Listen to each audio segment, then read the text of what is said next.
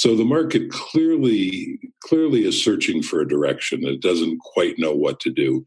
And nobody, and certainly least of all me, knows what it's going to do on Monday. I mean, this could be, you know, today could have marked the beginning of the turnaround where it begins to just go up again, or it could be what is charmingly called a dead cat bounce, where you know Monday will open up and we'll be down even further. I mean, nobody nobody really knows, and and that's kind of the the most salient point is because we don't know. There is nothing to be done.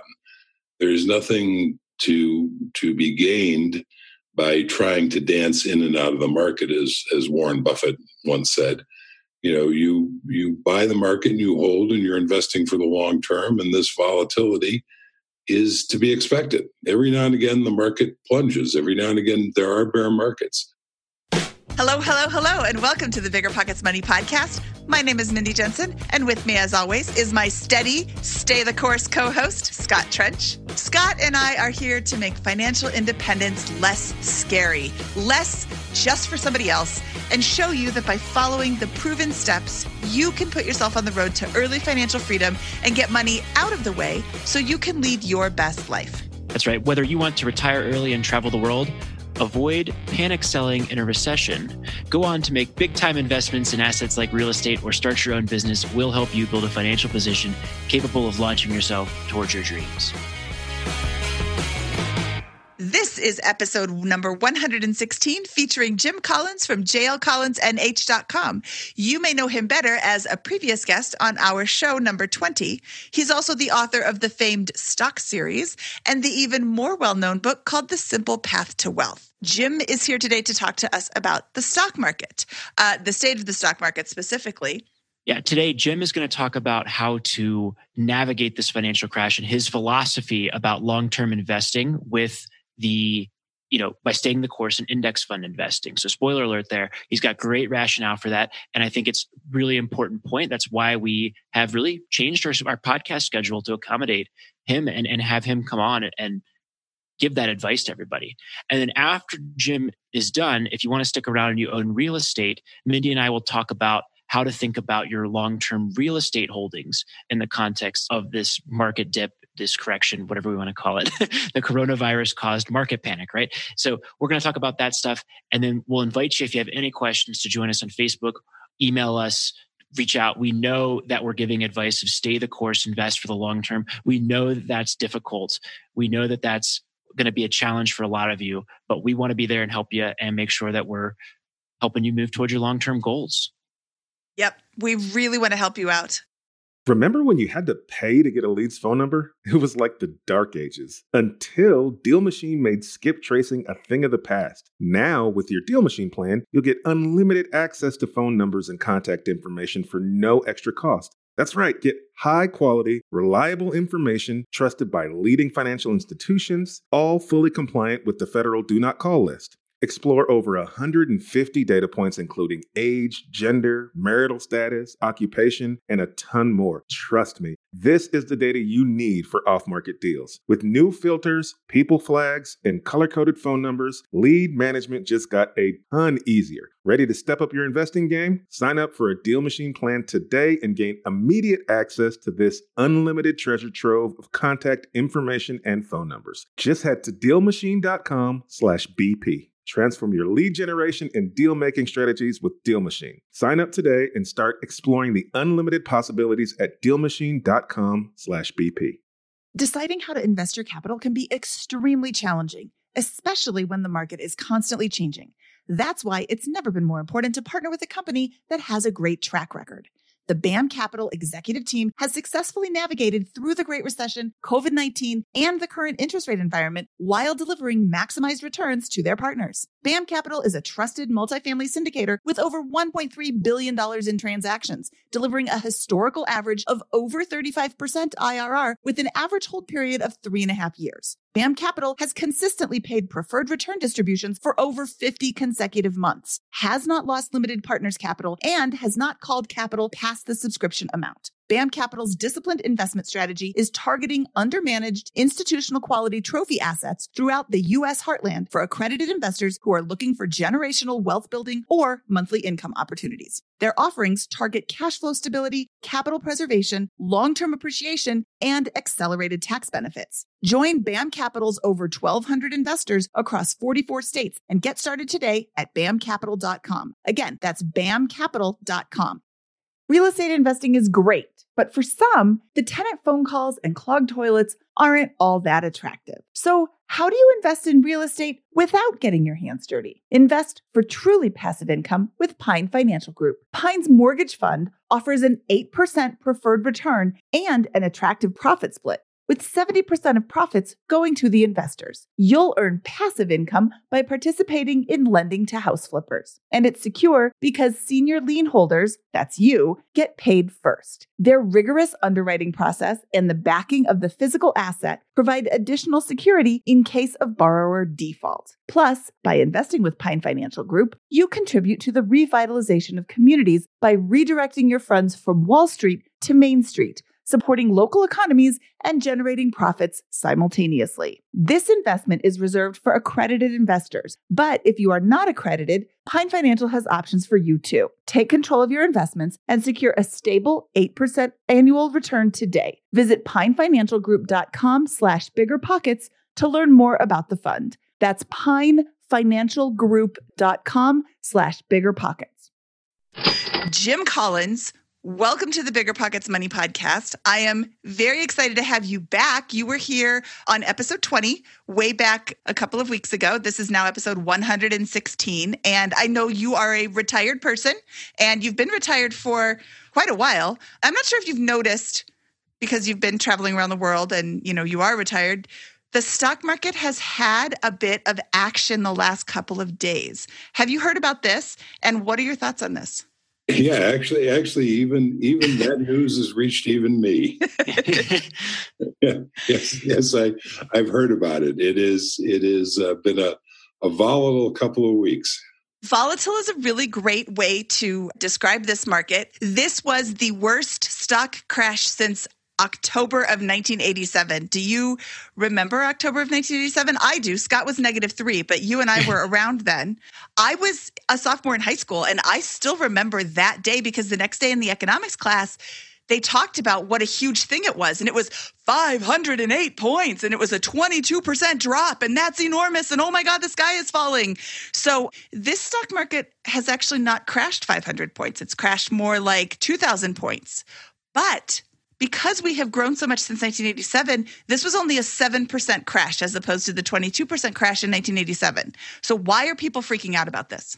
Well, people freak out whenever the market does something unexpected and whenever it drops. But your your point's well taken. Actually, 1987 was a much bigger drop than than anything we've seen in this one. So, for instance, today the market was up about 9%. Yesterday it was down about 9%. But as you correctly point out, when the market dropped those 500 points, which seems kind of quaint today, that represented a drop of 23%. I think the total market decline as of Thursday's drop came to 26 or 27% over a couple of weeks. And by the way, in 87, that one day drop was not the only drop. Then it continued to to edge down for the next I don't know three four months before it before it turned around and began its relentless climb once again upwards as the market always does, uh, and yeah. we'll do again this time. Yeah, so um, Scott and I have a document that we chat back and forth with, and he said, "Wait, there's like a ten thousand point crash over the past two ish weeks," and he's right. I was talking about on Monday. You're talking about the S and P 500. I'm talking about uh, yes, on Monday they had to actually halt trading, which is not something that they did back in 1987. Um, and then they had to halt it again, what, Thursday? And we're recording this after the market has closed on Friday. But the last couple of weeks have been quite crazy. However, as you just said, the market dropped in 87 and then began its relentless climb as it always does, which I am quoting Jim Collins. I am not stating that officially, but he's right. Um, stated officially.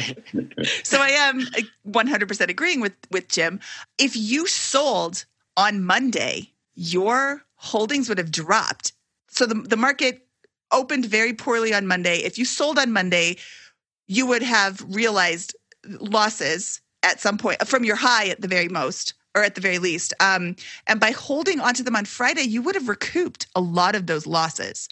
Most market recoveries are not that fast, but today we were up quite a bit. We were up almost 2,000 points. Mar- uh, Monday they were down 2,000 points. I think in the middle there was some more down. Well, Thursday, Thursday was was down. So today, Thursday. I think, as I say, today was up eight or nine percent, but it was roughly up today the same amount it was down yesterday. So the market clearly clearly is searching for a direction. It doesn't quite know what to do. And nobody, and certainly least of all me, knows what it's going to do on Monday. I mean, this could be, you know, today could have marked the beginning of the turnaround where it begins to just go up again, or it could be what is charmingly called a dead cat bounce where you know monday will open up and we'll be down even further. I mean nobody nobody really knows. And and that's kind of the the most salient point is because we don't know there is nothing to be done. There is nothing to to be gained by trying to dance in and out of the market as as warren buffett once said you know you you buy the market and you hold and you're investing for the long term. And this volatility is to be expected. Every now and again the market plunges. Every now and again there are bear markets. They are healthy things actually. And they're it's it's like getting getting all upset and panicked about it is like living in in uh, Minnesota and being surprised that you get blizzards. I mean, it's part of winter. You know, it's just it's a natural part of the process. Now, every time what triggers the drop is different. And what's triggering this drop is is a disease. And of course, that's scary on a whole different level. But if it wasn't that, it eventually would have been something else. The only thing that surprises me is that this is really the first drop we've had since the big crash in, in 07, 08 in December of 18, right around Christmas, the market dropped 20%, but it turned around so quickly then that most of us don't even remember it. It was it was such a quick blip on the radar. But this one looks like it, it well, it's extended a few weeks, and my guess is it'll extend a few more, but that's only a guess. So let, let me ask you this. I think I think one of the, you know, for for maybe the three of us, right? We we likely have a financial position that has some cash on hand, is very conservative. We're we've self-educated quite a bit on this topic and we're very comfortable i think with the realities of the market hey i'm going to stay the course and continue index fund investing as i've always done and keep it in there and keep it in there for the very very very long term but suppose that we're putting ourselves in the shoes of somebody who does not have a big emergency reserve right or has very little cash and is afraid of losing their job right? What does that person need to be thinking about here in, in, in terms of their long-term investing approach or maybe needing to access that money? How do we frame that as a problem for them? Well, I, th- I think the first thing is that those are considerations that that person should have been thinking about before now.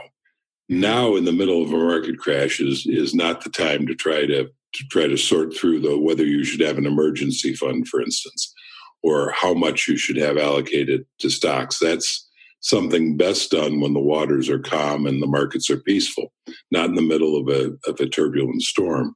So that's a that's a whole different question. I would say to anybody, regardless of that situation, that that you need to buckle down and stay the course for now. And then, if you found yourself in the position you described, when things calm down, you probably want to reconsider and reallocate. If you're in a situation where you have to have money to live on because you lost your job, well, then obviously you're going to, and you're fully invested in the stock market. First of all, you shouldn't be. But secondly, you're just going to have to draw down on those stocks when they are down. And obviously, you want to draw as little as possible to meet the most basic needs and, and give your portfolio a chance to recover. Got it. Okay. So, what does Jim Collins consider a good emergency fund? I think that's that's that's so variable, Mindy, um, that it's almost hard to hard to answer, and it, it depends on your situation. So, for instance, I don't own a house. I don't even rent an apartment at this point. We are completely nomadic. So, you know, there's very little variation in our life that's suddenly going to come up. Uh, we just bought a new car, so I don't have to worry about car repairs. So my emergency, fa- you know, fund is almost nothing. I can tell by your expression you didn't know we bought a new car, but I, can't believe you bought a new car. That's I, the worst thing you could possibly do. You're going to ruin your financial future. I've, I've written three posts on it, so you can you can check out why and and why I'm not worried about ruining my financial future. But in any event, so for us, I mean, uh, an emergency fund is 20 bucks in my wallet. If you own a house and the furnace might go out, well, you have a very different need, or you might need a new roof, or if you're driving an older car and you might need a new transmission. So those are all the, the kind of variables. Ironically, uh, the less money you have, the less wealth you have, the poorer you are, the more you need that emergency fund. I, I love that. So, so if, I, if I'm listening and I am on my way, but not quite there, maybe not even halfway to financial independence, you know, I like to think that you, that listener, are actually have been preparing for a recession pretty aggressively over the past several years, right? You've got an emergency fund. You've been ingress, uh, investing uh, for the long term, most likely. And, you know, preparing for early retirement, I think in a lot of ways is just like preparing for a recession. And to your point about the emergency reserve, you're right. The more wealth you have, the more stocks that you own, the less you have to have in cash right. because you can liquidate or you or, or you're you're going to have higher dividend payments or whatever, and so there's less need for that. You have more cash flow. You know, the higher your cash flow, the the less you need in in emergencies, and and you know, the simpler your life, uh, the the less things there are potentially to go wrong. So yeah. So anyway, the point is that the more you're living, ironically enough, the more you're living paycheck to paycheck, the less resources you have, the more things you own, be it houses or cars or whatever, the bigger your emergency fund needs to be. Love it. So, you know, I, I love how simple and easy the message is here, right? Everyone is panicking. the sky is falling around, but it's like, it's like if you're getting sick, right? Or you worry about your health, right? You mm-hmm. need to have a good diet. You need to exercise. You need to sleep right. You need to. Yeah, um, I, do, I, need to do all those things. yeah, but you need to do all, all, all these things, and your risk of getting sick is low, and your right. risk of having serious health complications is even lower. If you track your spending, spend very little, control your big fixed expenses in particular by not buying the doodads that you just mentioned. Right. Like a new car. I'm just kidding. so, but I do want. Says the woman who, who used to drive an NSX. yeah, but, but then then your risk of having financial consequences because of a recession are very low, and your risk of bankruptcy or needing to draw down meaningfully on your long term portfolio is even lower. It's the same. I think it's the same analogy there. I'm I'm David Greene for the day. Yeah.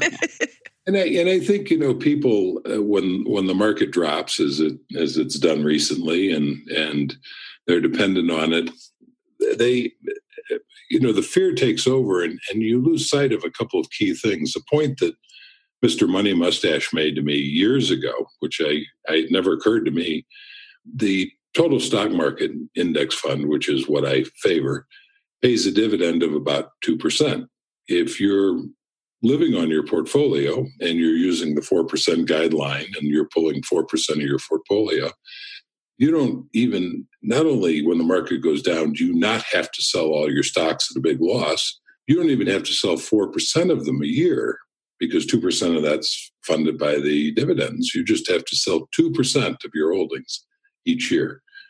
And it's a very rare market decline that doesn't resolve itself within, say, five years most of them resolve themselves within a year, sometimes considerably less. So it's not the fluctuation in the paper value of your holdings only matters if you have the need to sell it all at once or if you're silly enough to be driven by panic and sell it all at once and then you lock in that loss but if you're just selling a little bit you need to live on it's probably not going to affect you very much and you just let the rest ride for when the market inevitably turns. Wait, wait, wait. I'm hearing you say that you don't sell when the market drops significantly. No, you you you, you, you stay you, the course. You, of course. You hold on forever, forever. Well, my, then my, why my am I seeing? My holding period, Mindy, for VTSAX is literally forever. Forever. And when, and when I'm dead, it my heirs will hold it forever, and when they're dead, their heirs will hold it forever. And oh my God, only, you sound like Warren Buffett. the only selling that's ever done is if you need to live on the portfolio, you'll take the 2% dividend that it's throwing off, and then you'll pull another 2% in sale of shares and, and call it a day. And that that's what allows you to ride out all of this volatility that the market periodically throws at us just to keep us on our toes. Okay, so I'm seeing a lot of advice on the internet, which is you know, I love and that you're laughing. Everything on the internet's true, Mindy. That's so, a quote from Abraham Lincoln. Follow it all. so I'm here. I'm seeing things like I'm selling covered calls, and I'm like, why? Why would you do that unless you're a stockbroker? And then even then, maybe that's not the best time to be doing that, or maybe it is the best time. I don't know. I I like to consider myself fairly well versed in money, and I don't. I'm trying to think what is a covered call. I don't know enough to do that, so I'm not going to do that. I'm buying inverse ETFs. What are you doing, Jim? I'm just holding my total stock market fund that I own.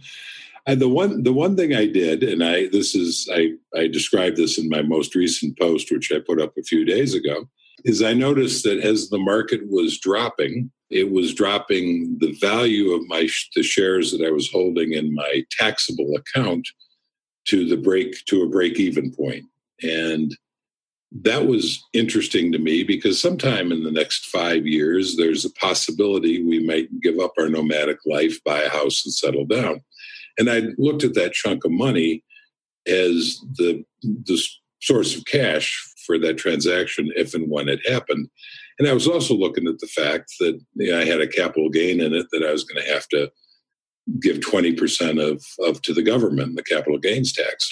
But when it came down to to where that capital gain went away, which is a bad thing, of course, because it's lost money, but it created the opportunity to sell at a break even point. So there was no capital gain. And then I just took the equivalent amount of bonds in an IRA and switched them over to VTSAX. So my allocation didn't change at all.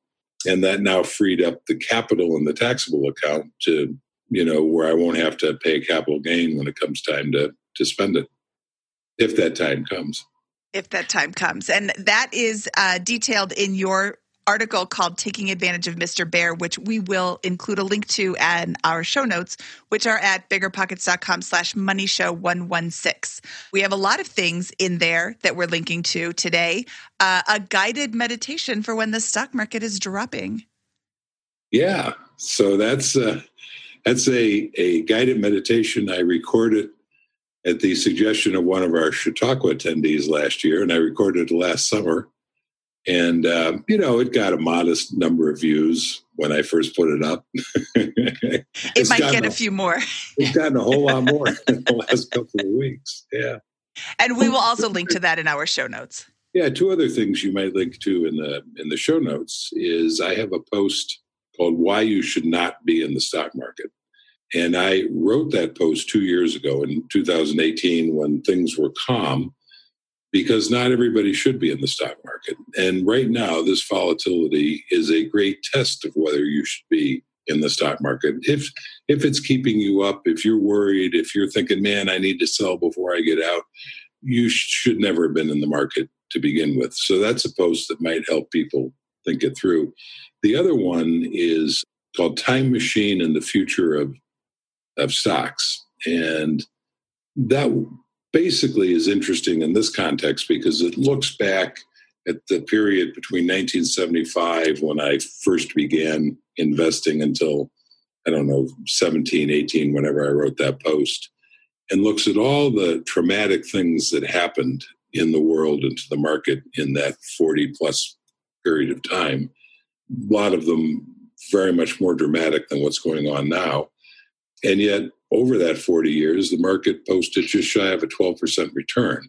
And the point of that post is the market does not require perfect conditions to give great returns, but you do have to be willing to put up with the volatility. And all that means is you ignore it when it happens, stay the course, and keep investing if if you're in the wealth accumulation stage and if you're in the wealth preservation stage and you have bonds you might adjust your allocation take advantage of the of the lower of the sale on stocks I think it's fantastic. I, I have a couple of things to go back a couple of minutes ago, right? You mentioned something called VTSAX, right? VTSAX, for those of you listening who are not familiar with, with our, our terminology here, is an index fund from Vanguard. It's a passively managed index fund. It's the total stock market index fund. And it's Mr. Collins' favorite fund, if I'm if I'm if I'm remembering correctly, right? And then this, you know, the only difference between me and, and Jim here is that I use VOO, which is a Vanguard S&P 500 US based index fund. So a little terminology thing there. The second thing you mentioned is you're only going to lose in this market downturn if you have to sell your holdings. And only the only people who should be selling their holdings are people who are already retired, who are selling 2% of their portfolio under the 4% rule, which we've talked about in previous podcasts as well. And that's the only people who are going to experience a loss of economic power over the very long term from this market crash. All the rest of us who are still working, still contributing, still investing over the long term are going to see no long term dramatic impact from this drop off.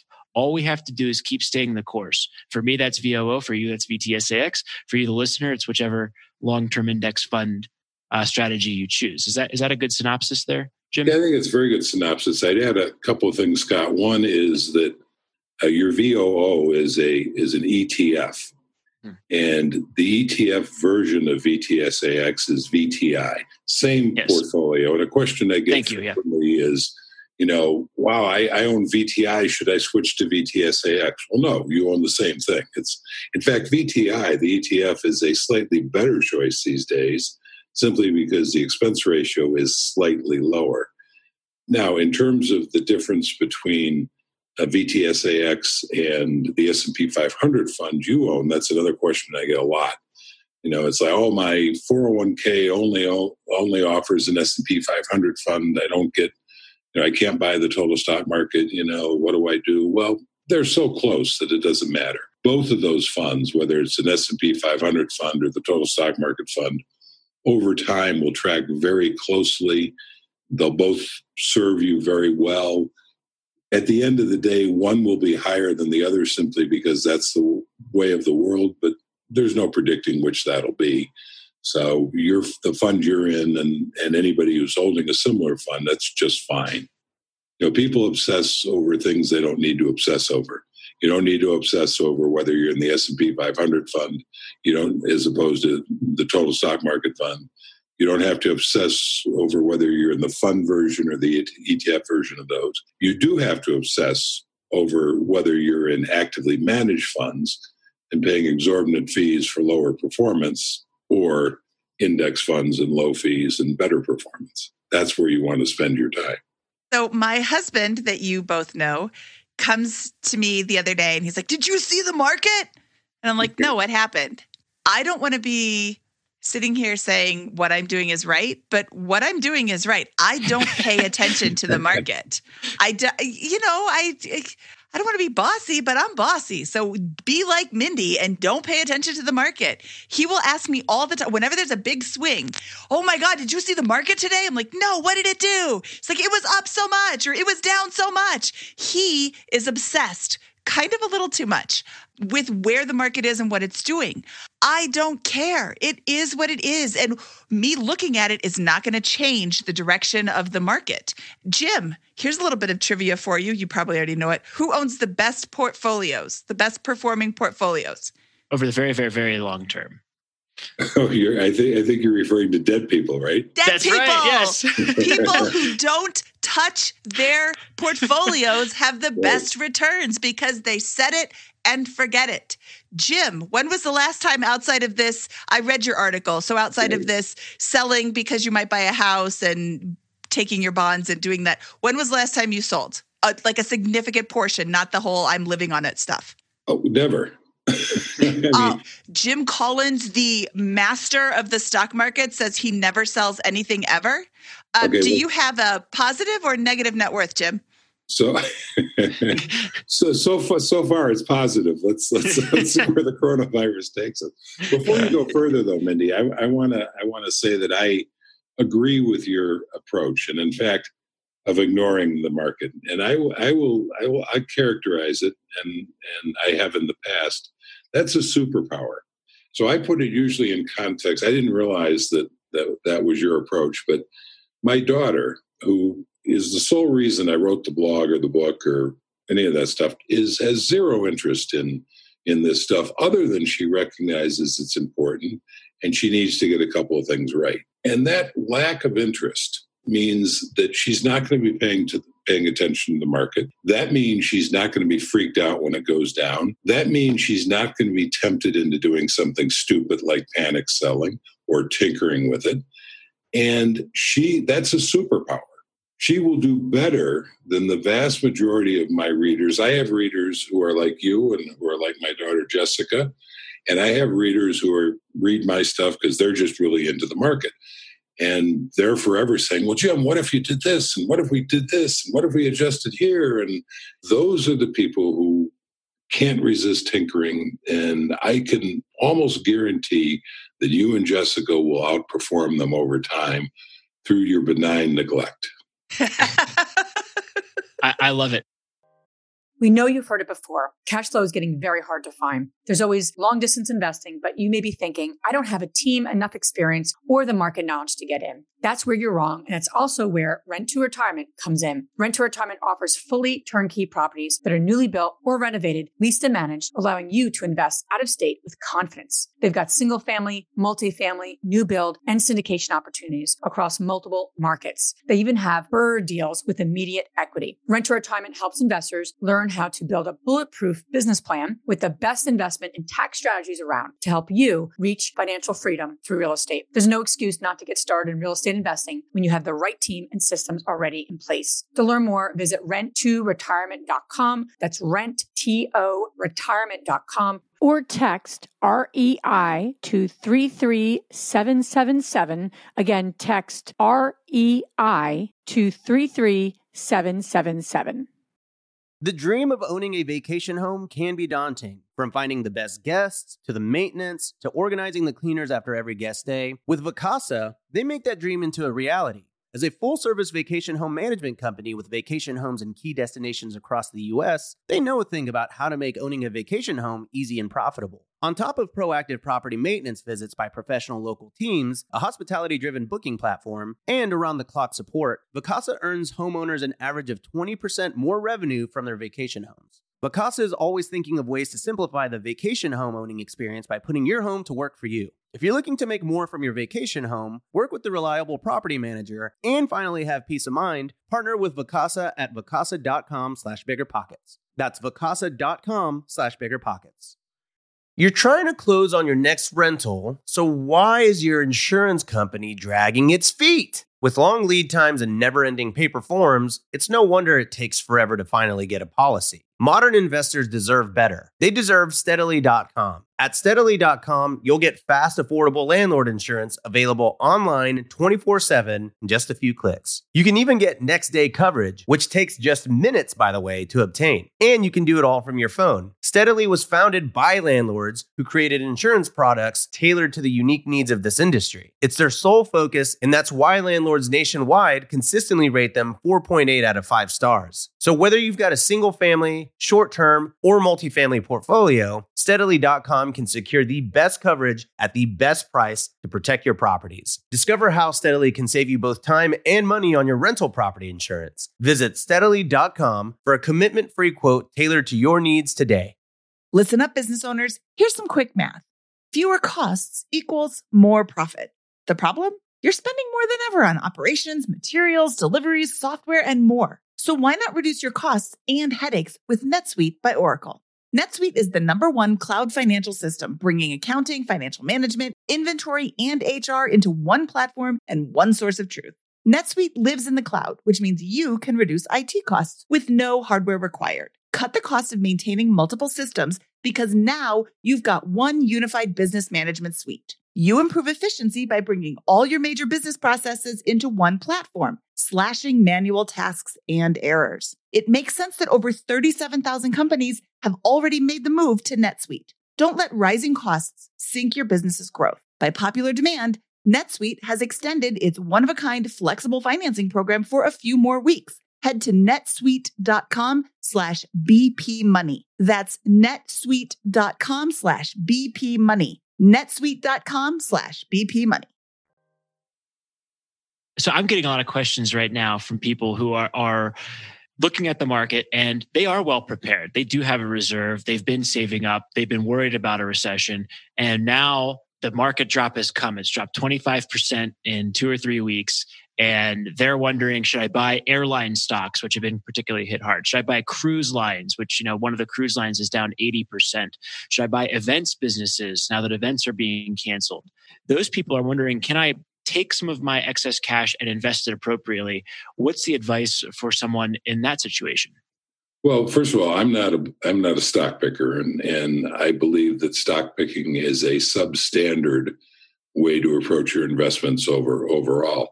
Now, I say that, by the way, as somebody who achieved financial independence picking individual stocks and picking actively managed funds that were run by people picking stocks. So, to be clear, it doesn't mean that you can't make money doing it. It just means that you're going to spend a whole lot more time and effort and probably not do as well as the index. The research is categorically shows that the index outperforms stock picking. Now, having said that, I I would say if you have extra money now, I would be putting it into the market, and but I'd be in those broad based index funds that we talked about, and they will include the cruise ships and the airlines and all those all those others. But if somebody can't resist picking stocks, then picking deeply out of favor categories, when uh, as the saying goes, blood is in the street, is, there are worse things to do. Yeah, I recently got this question from somebody, and, and my answer was, let's say you have ten thousand dollars, right, excess cash sitting around, and you're you've been waiting for this moment, you're ready to deploy it. Put eighty five hundred of it into an index fund. You can put it in all at once today. You can dollar cost average it, put in a couple hundred bucks every day for the next month if you're worried, and then take the last fifteen hundred bucks and go have fun. It's gambling. You're at the casino. That's what will keep you interested. Enjoy. What do you think about that? Am I am I wrong with that or? I, I disagree entirely. All right, perfect. You know, I've I've always got I, I I've always kind of cringed at this idea mm-hmm. that you just described, which is basically put the bulk of your money in good investments, index funds, and then take some to play with. Investing is not play money, at least not in my world. I mean, investing is is serious money. So I don't play with any of my investment money. If if I want to play, then I, I have I have money, you know, for recreation and what have you. I'm not a gambler, but if I was so inclined and want to take some money and go to Las Vegas and and and blow it, which I have done, you, you know. So I mean, that's that's fine. But in terms of your investment, should be your investments, and you shouldn't look for entertainment and fun from your investments you should look for wealth building from your investments. You look for your entertainment and fun elsewhere. I like your advice better than mine. okay, so I want to answer. Most people will follow yours, though, Scott. I want to answer your question, Scott, and say yes, you should invest in the cruise ships and the the airplanes and all of that, and you do that by buying an index fund. You take all that money and you put it in the index fund. But Jim said it before I could say it. Yeah, you, uh, I mean, you get the advantage of all those things. Okay, so on that same line, because I have also been getting lots of emails, I'm seeing people that are freaking out. Like Scott just said, my accounts are down and I was planning on retiring next year or in two years. What do I do? I would say stay the course. But what does Jim say? Well, I would say the same thing. I'd say stay the course. You know, it's it's interesting the the post that I put up most recently um, about taking advantage of the bear, which was actually a simple little post just about this particular tax move that the declining market afforded me. Uh, but in the comments there, there's a variety. There's people who sort of get it and who obviously have paid attention to my writings in the past. And then there are other people who are are well the market's declining and i think it's going to go down further so should i cash out now and save my principal? And well first of all you have no clue as to whether the market's going to go down further because nobody knows what it's going to do. It might it might not. Uh, but that's market timing. And if you re, and these are usually comments that are prefaced by the way jim i've read all your stuff and i'm actually absolutely on board and your approach is the right one but the market's going down. I think it's going to go down further. well, clearly, you either haven't read my stuff, you haven't understood it, or whatever. So that's market timing. And if you really think the market's going down further, and then yes, obviously you should sell all your stuff. If I was convinced that the market was going down further from now, clear that's obviously I would sell all my stuff. And then if I was convinced I knew when it was finally hitting the bottom, I would put all my money back in. Oh, tell me when it's hitting the bottom. My problem is I can't do that. And the other problem is nobody can do that. Now the question becomes, how do I know that nobody on the planet can do that? I mean, how does how does Jim Collins know that all of the people, all the seven plus billion people, and all those people that nobody can time the market the way I just described? Here's how. Because anybody who had that ability would be 10 times or more richer than Warren Buffett and far more lionized. Name that person for me. There would be no power, investing power more powerful than actually being able to time the market. Not the phony claims that you see on all the TV shows of people who tell you they can do it. If somebody could actually do that, I, I, they they rapidly own all the money in the world there's a real piece of work on my Facebook feed who claims that he saw this coming in the early part of the coronavirus thing. And if you just listen to me and sold, you'll get a position. That person, that that trumpeter of that, there's always one of them at every crash, and they're always parroting a crash that's a few months, a few quarters, or 12 to 18 months is my favorite timeline. The crash is always 12 to 18 months away, according to the pundits, no matter when, no matter what time of the, the market that you're in. And you know, you're right. Nobody can time the market there. Well, you um, know, Scott, if if if I can jump in on that, there there's a there's in going back to 1987, which we talked about earlier in the interview, there was a woman at the and the, that crash in 87 happened in October, as I recall. And there was a woman by the name of Elaine Garzarelli, who was a stock analyst on Wall Street, young woman. And she predicted the crash almost to the day, like in August. And she was lionized for that. I mean, and it was documented. You know, she was on record as having having said this, so it was verifiable that she wasn't doing it after the fact, like some people try to do. And she was lionized, and she rapidly had her own firm, and she could never repeat the performance because she got lucky. What people need to understand is that at any given time, there are so many people in the in the stock market in Wall Street, and they are predicting anything the market can possibly do. Somebody is predicting it. And therefore, somebody, and maybe a collection of somebody's, is going to be right. Does that mean they have predictive powers? No. That just means if there's somebody predicting everything, somebody has to be right. It's like the lottery. When you see somebody win Powerball, you don't sit back and say, wow, Scott won Powerball. He must know how to pick winning lottery numbers. No, you recognize the reality. Scott won the Powerball. He just got really lucky. That's all it is. It's luck. It's not seeing the future. Show me the person who can do it repeatedly, and now I'll pay attention. And unfortunately for Elaine, she got lucky one time and couldn't do it repeatedly. Okay, I predict on Monday the market is going to go up. And I predict on Monday the market is going to go down. One of those is going to be right. yeah. No, it, it's possible both could be wrong. It could flat. It, it could just be flat. oh my goodness. Okay, I predict the market is going to be flat on Monday.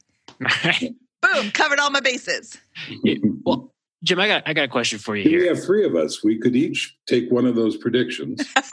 one of us will be right, and then we could say, "See, see, this J.L. Collins doesn't know what he's talking about. It's not that hard to predict the market. I, I did it on Friday. I, I, I got a question for you. So, so you know, our our audience, people listen to the show, I think, are typically in their twenties, thirties, and forties, and they're either working towards early retirement. Maybe a couple of them have crossed the hurdle and, and are early retired, but I think most people are still working towards that in it for the long run. But suppose that you're in your late fifties or early sixties. You've got a uh, million dollars in the portfolio, and you're planning to retire in a couple of years. But now the market's hit, and you're worried you're going to lose your job right? And the market's down 25%. How should that person be thinking about their overall financial position and navigating the, the challenges that may come with, with a recession with the market going forward? Well, so first of all, let's take your first group first and talk about them, and then we'll talk about the second group. So, for those younger people out there who are still working, still building their wealth, this drop and any drop is a gift because if you're following my plan, my path, basically you have a high savings rate and you are putting as much as you can whenever you can into a broad based stock index fund like VTSAX. Market drops are your friend because that amount of money you put in every week or every month or whatever is now buying more shares. The best thing that can happen to you as you're accumulating your wealth is for the market to take a nice big plunge and stay down for a long time so you can buy those shares at a discount because that cash flow from your income is what smooths out the ride and allows you to take advantage of Mr. Market when he goes down. Now, for that older person you were talking about, and that, by the way, includes me, when you don't have earned income anymore, then you need something else to smooth the ride, and that something else is bonds. So you don't protect yourself from market volatility by trying to figure out how to time it, which so many people seem to think they need to do. You protect it either having that cash flow from your earned income or by your allocation, which includes bonds. And then when the market drops and your stock value of your stocks go down, the percentage they represent will also go down, and you'll be shifting money from the bonds to bring it back up to your set allocation. And that's how you take advantage of, of it then. In terms of somebody worried about losing their job, that's kind of a whole different question. Mm-hmm. So if you're worried about losing your job and you're near retirement, you should be more conservative with your investing. You probably should be adding those bonds now. If you feel very secure in your job until the moment you retire, then I was I was 100% personally 100% stocks right until the moment I pulled the trigger and quit my job. And that, and only then did I add bonds. But again, that's a matter of personal preference too. I have a pretty high risk tolerance. A lot of people, even if they're secure in their jobs, say, I want to begin transitioning to bonds five years out or whatever. And that's, that's fine. Fantastic response. Thank you. Yeah, I was going to ask you to explain bonds, but then you just did. So never mind. I am not super excited about bonds because they don't have a, an aggressive growth rate typically. They have a non aggressive lose money rate, which is really nice on a day like Thursday. But again, I can't time the market. I would love to know when the market's going to crash. So if anybody wants to pull that 1987 lady and tell me when the market's going to crash and guarantee it, you got to guarantee it. I would like to pull my money out the day before and then buy it back again the next day. You so, know, if anybody steps forward and tells you they, they can do that for you, Mindy, I would, I would, I would shut down the microphone and close my ears. And yeah, yeah, I don't. You know what? I'm just not selling, and I'm also not paying attention to it. And maybe if you're freaking out about the stock market, maybe you just close up the browsers and look at things that aren't talking about the stock market. Look at Pinterest. Pinterest will give you lots of great recipes and funny things, and you don't have to worry about stock market. Not a lot of stock market conversation on Pinterest, which is, you know, kind of nice. Before we get too far away from talking about the market and, and quoting Jim, the market always goes up eventually. I would like to point out there is a there's a website. It's macrotrends.net. I will include a link to this particular chart in our show notes. It's a really helpful chart to see the historical annual data on the stock market. There are 105 years and I was thinking about this. Do you know when the stock market started? Cuz this this chart starts in 1915. Well, well, the very the very first stock market was in um, uh, in the Netherlands in Holland in like the 1500s. Oh, it was very small. But you're talking about the Dow. If you're talking about the Dow The Dow. Industrial Average, I, I want to say it was 1890 something. okay. Uh, there were 18 stocks that began. I actually I actually talk about that in the stock one of the early posts in the stock series okay. where I, I actually have the actual numbers. But yeah, we've got a pretty long history of it. We have a long recorded history of it starting in 1915 on this link that I will share in the show notes. In 1915, the stock market closed up 81%. Uh, it started off at 74% and went to 99%. Percentage wise, that was great.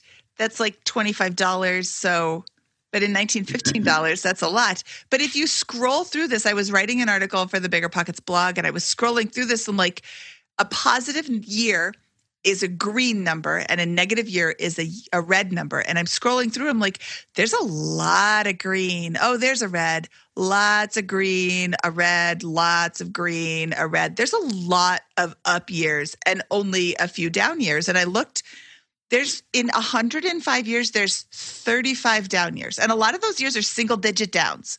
Like 2015 was down 2.2%. There's some bigger down years. I don't really mm. want to. Well, on, on average, the you know the market goes down one out of every four years, so twenty five percent of the time, roughly, and that of course means seventy five percent of the time it's it's going up. So the winning bet is that it's going to go up, and there's lots of reasons for that. Not the least of which is that the market is not little bits of paper or little bits of data that are traded, although it is that. But when you own the total stock market index fund, you own a piece of every publicly traded company in the United States. You own the economic power of the United States. And everybody in those companies, from the factory floor to the CEO, is working to make you richer and to beat the competition. And you don't have to worry about which ones are going to fail. Some of them will, because you own them all.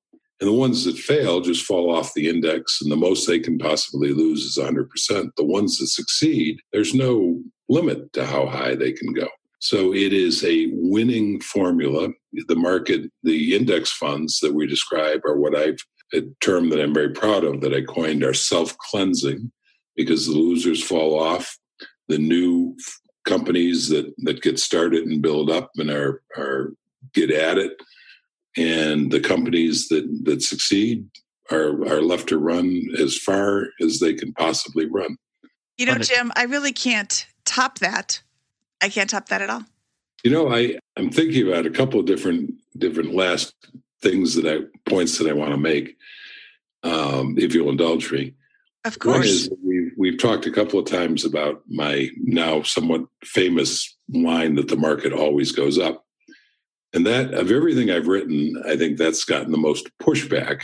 And, you know, I've had people say things like, well, you know, at some point the sun's going to expand into a red giant and engulf the earth and burn it to a cinder. How will the market do then? Well, yeah, then, then the market's not going to recover. There, there are, you have to understand, there are, when I say the market's always going to go up, contingent on the United States continuing as a viable economic country. And if something were to happen that derailed that, then yes, the market's not going to recover. So let's take a look at the coronavirus as an example.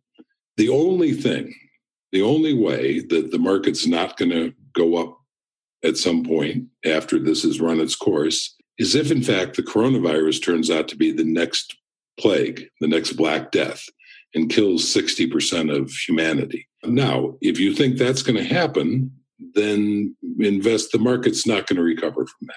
It's not going to go back up again. And you shouldn't be invested in the market. Now, I, for one, can't think of any investment. Your house isn't going to be worth anything then. Your investment properties aren't going to be worth anything. Nobody's going to care about gold. You know, Toilet paper. Yeah, I was going to say toilet Toilet paper. paper. Yeah, guns and ammunition. And I know people. I have friends, by the way, who who believe that that civilization is going to end, and and they are out building off the grid houses in, in in remote areas. And so, if that's your belief system, you certainly don't want to follow the path that I outlined. But if you don't believe that, if you believe that the U.S. is going to continue as a viable country, a viable economy, then the market will always go up. If you believe that this disease will, this coronavirus will be solved and controlled at some point, then the market will go back up. And I think before we scare everybody with my Black Death analogy, it's important to realize that back in 13, 1400s, they had no concept of the germ theory of disease. And They had very little concept of medical attention uh, or even basic sanitation. So the idea that something of that nature happening are, are a whole lot more more remote than they are uh, than they were back then. Yeah, when did they discover you had to wash your hands between patients? Like that right there saved a lot of uh, transmission. Right. Of and that was like what the 20s or the 30s. I mean, that was yeah, it was. Really it, I don't remember exactly, Mindy, but but disturbingly recent. You know, they used to yeah. surgeons used to cut people open without bothering to clean their hands between surgeries. You know. Yeah, that's gross. Um, but it, they just they didn't know. Yeah, you had a tweet the other day that I thought was just so brilliant. And then I read your Mr. Bear thing and I realized that it was straight from the article. But you said, This time is different, right? This market crash is different. And you're like, Nope. Every market crash feels like this time is different. And someday, if it truly is, then nothing will matter. And that is, you know, that's so true this market crash is not any different. Just like you said, it it well, I mean it might be. Like maybe in all the rest of the countries the COVID-19 mortality rate is between 2 to 4% ish, which is what they are currently quoting. But maybe in America it's going to be 80%. Probably not. What are the odds that every other country in the world is going to be more immune than America is? Well, and and if it is 80%, then it won't matter whether you're invested in stocks or not invested in stocks. I mean, nope. it's it just it's so. The, well, you'll have a very good performing portfolio because you'll be dead. Yeah, the, you know, the, the, the other illustration I use is is and you guys and most of your listeners are way too young to remember this, other than history books. But I'm old enough that I I was alive. I was very young, but I was alive in 1963 during the Cuban Missile Crisis. And that's when we came right to the brink of all-out nuclear war. The U.S. and the and the Soviet Union hurling nuclear missiles at each other. That certainly would have been the end of both those countries. There's an argument with the fallout; it would have been the end of civilizations across the planet. What a wonderful time to buy stocks, because if the nuclear war happened, it doesn't matter. If the nuclear war doesn't happen, and of course we know from history it didn't, then you have this incredible growth of, of stocks from 1963 until now. I mean, just incredible wealth created over that period of time. So it's the same thing now. If if the coronavirus kills 80% of us, doesn't matter what you're invested in. If it doesn't, then stocks are going to continue to do very well. And what a great time to buy. What a great time to buy and 20 years from now it'll it'll be worth far more than it is today I Wonderful. Have... I love the way your mind works on this stuff. not everybody not everybody agrees with you, Scott. what are you talking about, Scott? I love the way your mind works. Don't ever sell. Yeah. Now, I know Jim to be a very, very intelligent man, but that is not one of those, oh, it took me a lot of time to come up with this idea. Don't sell. The end but the but the, the arguments the amount of the amount of arguments and pushbacks and the models that you've developed jim to combat all of those arguments against it i think is what really makes you such a special contributor to the financial independence community uh, with your and with your book the simple path to wealth. Those are, that's that's what i think is really the unique about you and your perspective and why we're so grateful to have you on the show today here in the, this time when everyone's freaking out about the market.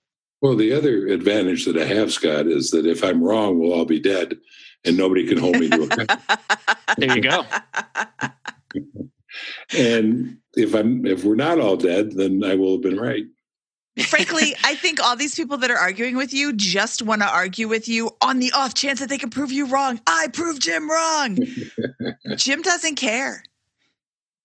No, I, you know, I mean, I, I kind of don't.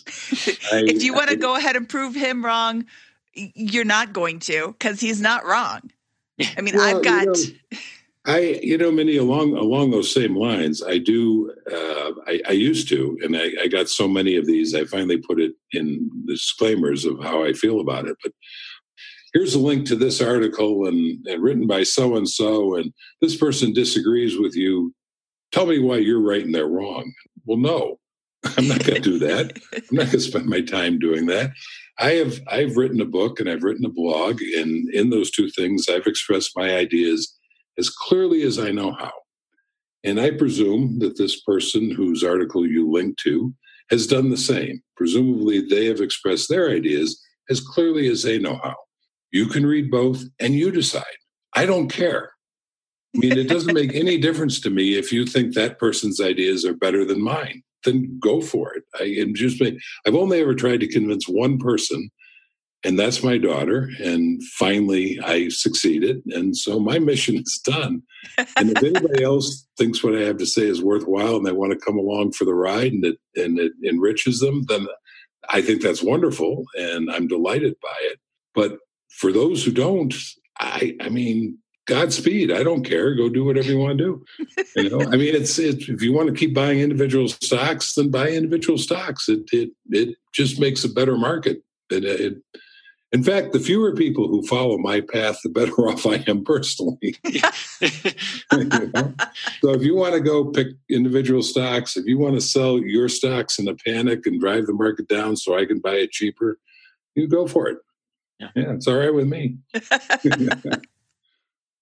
Okay, so Jim says you note. should probably you should stay the course, but if you don't want to, do what you want. Yeah. Do, okay. You do you. You do you. Do you. Yep. There you go. You do you with Jim Collins from JL Collins NH. Okay, Jim, we have a segment at the end of every show called The Famous Four, but it really doesn't apply because we've already heard your personal story.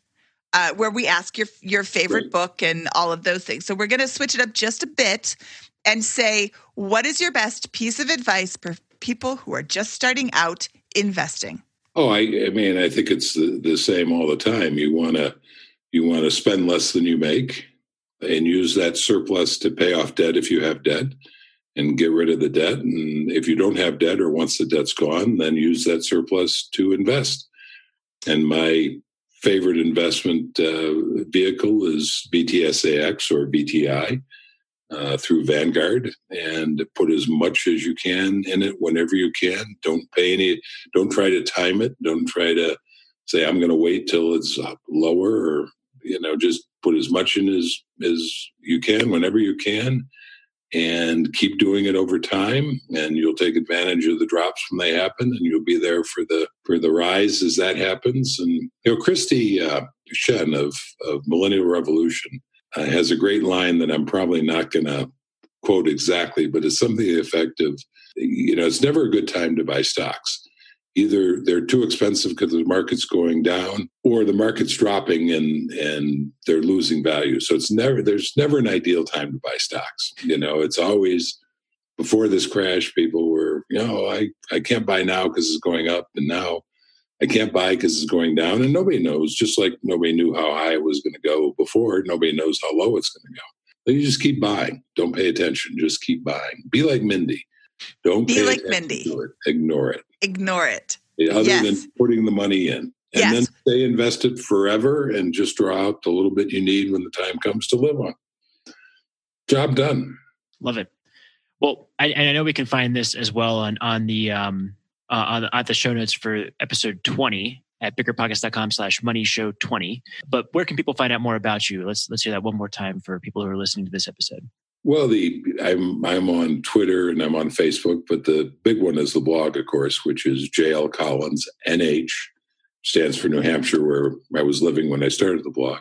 So jlcollinsnh.com Love it. And you can also find his book, The Simple Path to Wealth, on Amazon. And that's constantly quoted as one of the favorite books by guests uh, on the BiggerPockets Money Show. So I'm sure, sure, you've heard that mentioned if you listen to a variety of episodes. But one of the premier, one of the one of the, the, the key books to read in the financial independence sphere. So definitely check that out if you haven't yet. Free plug for you there, Jim. I appreciate that. And I and I'm delighted to hear that it, it gets such positive comment from your listeners. Yeah, and as a foreword from uh, the the one and only Mr. Money Mustache as well, I believe, right? Yeah, absolutely, absolutely, and he did a great job on it. I love I love the foreword he wrote. Okay, Jim, thank you so much for taking the time today to share your groundbreaking advice of don't sell unless you want to. groundbreaking advice of do nothing. Yeah. But you know what? I think sometimes it's really reassuring to have people hear it from somebody. Not everybody can just send you an email or call you up and be like, "Hey, Jim, you want to chat for an hour about the stock market?" Yeah, So- please don't please don't call him one. Jim's phone number is. yeah, right. But, Jim is know, open to debates. Just call him and debate him. He he thrives on that kind of stuff. He really likes 2 a.m. phone calls at 1 800 callmeanytime.com. Okay. Because Um, usually at two a.m. I'm up worried about the stock market. Yeah. Where can I get more money to throw at it? It's dropping. Okay, but no, I really do appreciate this. I really think that a lot of people are going to send us emails and you too saying, you know what, it was so helpful to hear this. Well, good, and I'm honored that you would ask to ask, and it's always always fun hanging out with you guys and and kicking these things around.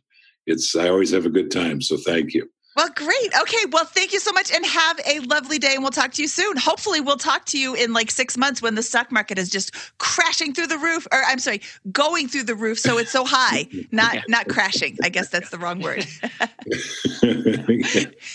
okay. Okay. We'll talk to you later, Jim. Bye bye. bye bye. Okay, Scott, that was Jim Collins from JL Collins NH, the author of The Simple Path to Wealth. What did you think of today's show? You know, I, I'm glad we brought him on there instead of us talking about it because he he had much better advice than what even what you or I have. Even though it's it's very similar, right? We're all doing the same thing, all three of us. We're staying the course. We're not selling any of our investments, and we're continuing to put our excess cash into the stock market, right?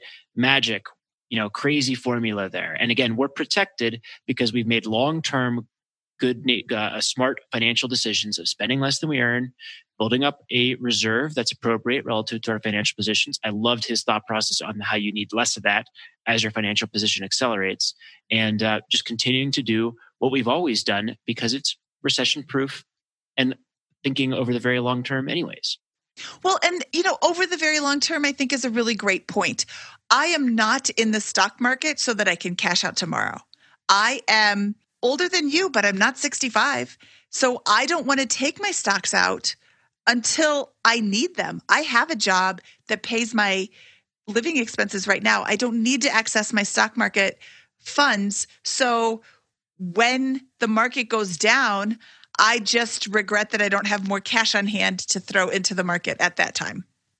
Yeah, I I I, I, agree completely. You know, and we talked about what happens if you are closer to 65, and that's why you move your allocation more towards bonds as you get closer to traditional retirement age, right? Um, let's talk up quickly about real estate, however, because I, I know a lot of the folks that listen to the BiggerPockets Money podcast also own rental properties, right? And when I think about rental properties, I try to apply exactly the same philosophy we just discussed today to my rental property I'm investing for the long term. I believe that over a very long period of time, my rental properties are going to appreciate in value and my cash flow is going to grow as rents rise with inflation. Right. Expenses obviously also increase with inflation, but mathematically that translates to greater and greater cash flow growth over the very long term as well. Right. The difference with rental properties and stocks in this context, maybe it isn't even a difference. But one of the one of the potential problems that an investor will have will, will run into is you've got capital expenditures and you've got vacancies to deal with, and potentially reductions in rents. So the problem, the fear that I know a lot of real estate investors will have if we are in fact entering recession. We may all we may look silly if this isn't even a recession; it bounces back, or we'll look like geniuses. Uh, one of those two. Um, but you know, you know, the fear that an investor has in that environment is, hey, is my cash flow going to evaporate, and what am I going to do to sustain this property, right? And that is why when we invest in real estate, we invest with a reserve right? When I buy, when you buy your first property, I always say the same thing bring your down payment, bring your closing costs, bring expected repairs, and bring ten to fifteen thousand dollars in cash reserve that you're going to set aside. Uh, or more if you're buying much larger property that's larger than the average, but buy it, bring an appropriate reserve and consider that part of your investment, right? And for me, I only take cash out of my rental portfolio if I if it if I'm dumping money into my bank account that's in excess of that reserve. So let's say my reserve needs to be $35,000 across my portfolio, right? When I have $36,000 in my, in my account because of my cash flow, that's when I'll begin taking a distribution. Make sense? And that yeah. allows me to stay in the market forever. I never have to sell. I can sell, I can refinance, I can buy more, but I, I, I am trying to apply the exact same long, long term philosophy. And just like Jim said, if this virus kills off so much of the population that there's a, a panic, you know, a, an oversupply and under demand of the population, we've all got bigger fish to fry. And you shouldn't be in real estate if you're afraid of that reality, right? But in in most, I think, what I'll use the word reasonable scenarios that we can come up with, you know, I I I believe that my approach long term to investing in real estate in parallel with my index fund investments will uh, will will be a, a strong bet, and I'm going to capitalize appropriately for that. You know, Scott, I've said this a bunch before and I'm going to say it again. The whole reason we started this podcast is because the number one question that we would get in the forums is how do I start investing in real estate with no money and bad credit? And the answer is you don't. Let's fix your no money and bad credit situation. So if you have no money, you should also not be in the real estate market at this time. You can be learning, you can be saving. If you've got debt, you should be paying that off. Or as we heard on Craig Curelop's episode 35, you can use that to your advantage by saving and then investing and using that to pay it off. Craig says it way better. Listen to his episode if you haven't yet. But if you don't have a healthy reserve account, you should not be purchasing properties where you are providing housing for other people. That said, there are times that you'll have to dip into your reserve, and that's fine. That's what it is there for. But you need to have a healthy reserve. And I love Brandon Turner, but I don't agree with him with his whole how to buy real estate with no money. Well, it, maybe it's none of your money, but you need to have something that you can pull from. Right now, COVID is an issue. They're closing schools, they're closing locally, they've closed the rec center and the library and all these things, they closed the NBA, they closed Mount Everest. All these things are going to have ripple effects. What happens if your otherwise great tenant loses their job? They work at the NBA arena near you, and now they can't pay their bills because they're not getting paid. Are you going to kick them out? Who is who's going to come and live there?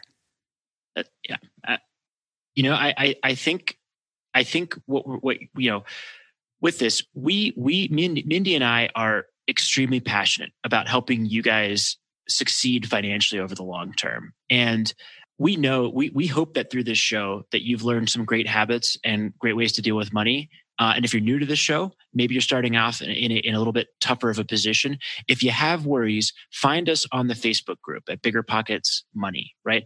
Reach out to us on BiggerPockets, email us, right? We are here to help. And, and for, for I want to make sure that if this is a recession, if this is a painful problem for people, that we are personally, privately, as individuals, there to help you if you have questions, or that the group is there for you, the Facebook group, BiggerPockets forums, right? This is where we want to be helpful and where we want to be useful. It's all free. We want you to succeed and, and have a successful financial outcome. Stay the course, continue that journey to financial freedom. Um, so please use every all the resources we have and know that if you're starting out now in a rough position and we do go into recession, you're going to be in for a slog, but we're still there to help, even if that's the case. Yeah, and like you said, Scott, you said on the uh, the Facebook group, that's filled with almost three thousand people who are doing it just like you.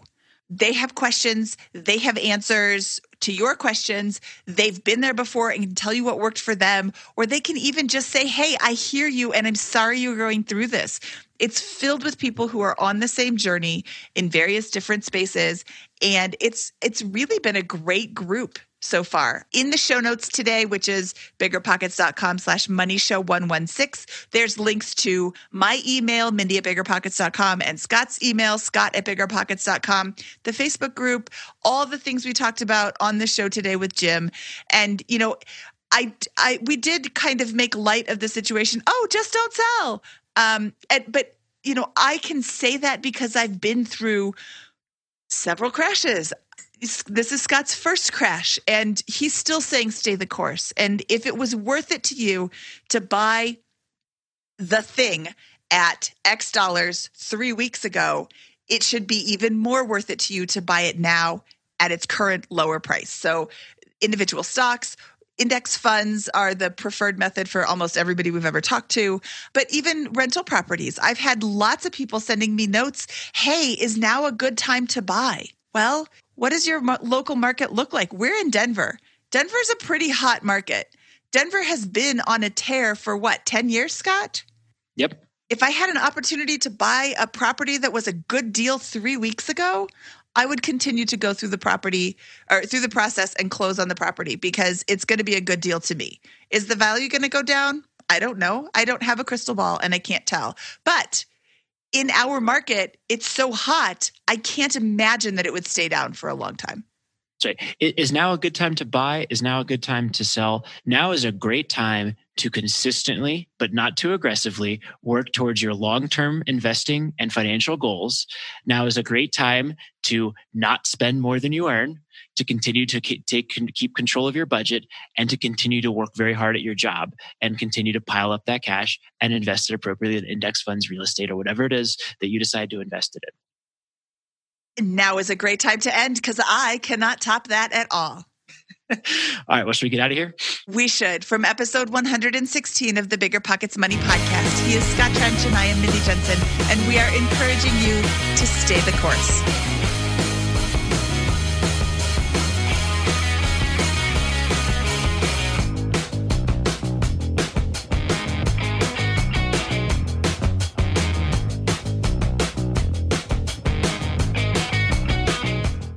The market is changing, and finding your way can be tricky. Rates shift, headlines whirl, but your goal hasn't changed. You want financial freedom, and the best investors know it's not about timing the market, it's about time in the market. If you're ready to get into real estate investing or take it to the next level, finding an investor friendly agent is your next step. With the BiggerPockets Agent Finder, you can find the right agent in minutes. Just head to biggerpockets.com slash deals. Enter a few details about what and where you want to buy, and boom, instantly matched with an investor friendly agent who fits the bill. These local market experts can help you navigate the neighborhoods, analyze the numbers, and take action with confidence once and for all. This free resource is only available at biggerpockets.com slash deals. Get an agent, get the deal, and get closer to financial freedom at biggerpockets.com slash deals. That's biggerpockets.com slash deals to find your investor friendly agent today. The content of this podcast is for informational purposes only. Past performance is not indicative of future results, and all host and participant opinions are their own. Investment in any asset, real estate included, involves risk. Use your best judgment and consult with qualified advisors before investing. Only risk capital you can afford to lose. BiggerPockets LLC disclaims all liability for direct, indirect, consequential, or other damages arising from reliance upon information presented in this podcast.